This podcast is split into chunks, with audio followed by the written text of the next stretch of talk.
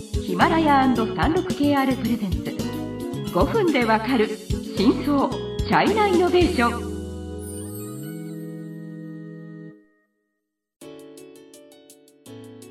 皆さんこんにちは。36KR ジャパンの委員です。はい、日本経済新聞の山田です。はい。えー、と今回は米中摩擦商店の半導体シリーズの3回目ですね。はい前回前々回では、うん、えー、と半導体を作るにはこうサプライチェーンが今分かれている、えー、と形をとっていて、中国は今、えー、と製造において、うん、やっぱり遅れているっていう話ありましたけど、うん。ただ、まあ、今設計と製造と、まあ、うん。いろいろ分野はありますけど、あのサプライチェーンははい当たり前ですけど、上から下まで通んないと完成しないんですけどでやっぱり国によって得意とか不得意なところっていうのは分かれてるんです。ですね。でまあはい。もともと中国は全部不得意だったんですけど得意分野も出てきていると。はい、こういうことです。得意分野って言いますと、まあうん。例えば以前の回で出た、はいはい。あのファーウェイ傘下のハイシリコン,、設計能力が強いっていうこれ話もは強いんですよ。はい。で、えっと、これ直近のあのデータで数日前に出てましたけど、えっと、今年20 2020年の1月から6月のお世界の半導体売上高ラランキングのもうこれ国関係なくトップ10の中にうん。初めてはんこの一上半期で10位に入ったのでね。はい。これってその実はすごいんです、うん。その中には誰もが聞いたことがあるインテルとかはい。あとは、えっと、TSMC もそうだ。あとサムスンサムソンですね。とか、もう全部入ったランキングで10番目に入ったから。というかね中国企業が入ったのは初めてですね。でそこまで来てるっていうのはこれはなかなかすごい。はい。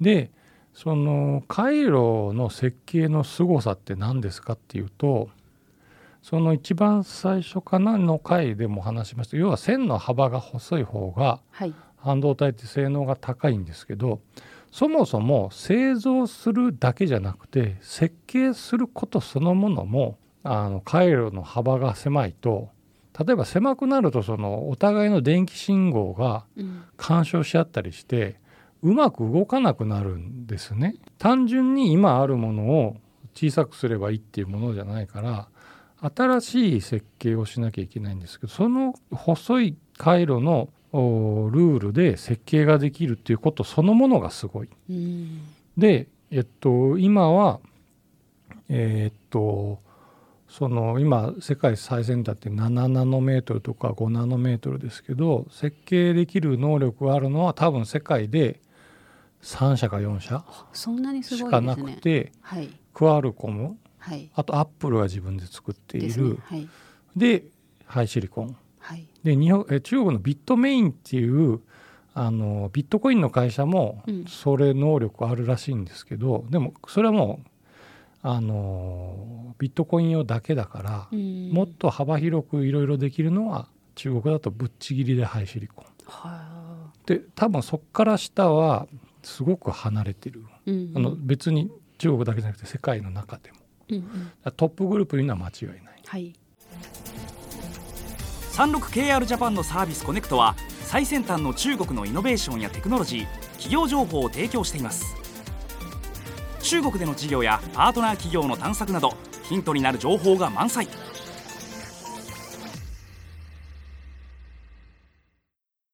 まあ設計のところは実はもう世界の先進レベルトップレベルにあるっていうことですね。それは間違いない。はただまあ製造においてあとまあその半導体装置とうん。材料っていうんですか、そのはまあ基本ダまあでダメということです。中国のその半導体のサプライチェーンを観察するときにあともうこれはもしかすると世界レベルになるかもしれないっていうのはうん、メモリああ超高速なんかモリーそそう、ん、メモリーというのは記憶する。う、うん。そのさっきからずっと喋ってるそのハイシリコンなんかのその半導体これは計算するため考えるための半導体ですけどメモリーっていうのは記憶するための半導体。はい。あのフラッシュメモリーとか DRAM って言いますけれどそれの超巨大工場が、えっと、一つは武漢。はい。あとは重慶。それからあと合肥合肥合肥あの、まあ、構想書のちょっとしたとかでガンガン建てている。でこれはもしかすると23年経つと結構世界シェアを取ってくるかもしれないですね。はい。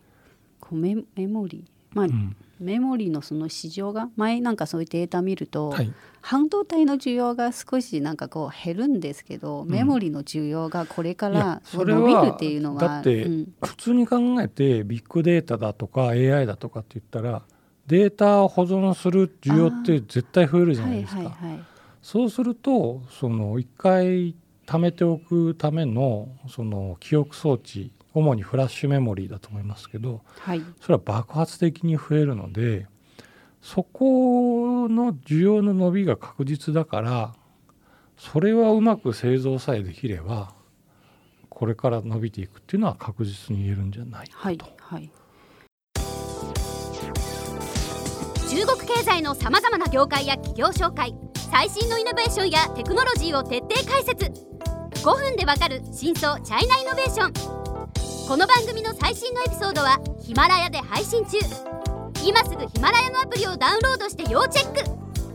でもまあそれでも今の例えばファーウェイのそのチップ、はいはい。まあ、足りないそういう問題をうん。解決できないんうんだからですよね。それははい。メモリーつまりメモリーっていうのはまあいわば何ていうんですか同じものを何度も何回も作るっていうことなんですけど、ハイシリコンとかファーウェイが作っているその考えるための半導体っていうのは一個一個違うんでうん。それの製造とメモリーの製造ってやっぱちょっとちちょっとっていうかだ全然違うわけですよ。うんうん。なのでメモリーはメモリーでとにかくたみちちっちゃい面積の中にたくさん記憶できるようにすればいいっていう一つ目標が決まってるわけですけどはい。そのファーウェイが設計したような半導体を作る工場はまた別のものが必要になってきてはい。それは SMIC だけだと中国の中ではカバーしきれないのではい。どうしようかなっていうことにはなってしまそううですねということなんですちょうよね。どもうじゃあ次回ではやっぱりその、こう、まあ、TSMC とかやっぱりこう外,、まあ、外国、まあ、内製化ができてなく、その外国に頼りすぎっていう、うん。まあえー、と話しますので、はい。はい、また次回楽しみにしていてください。はい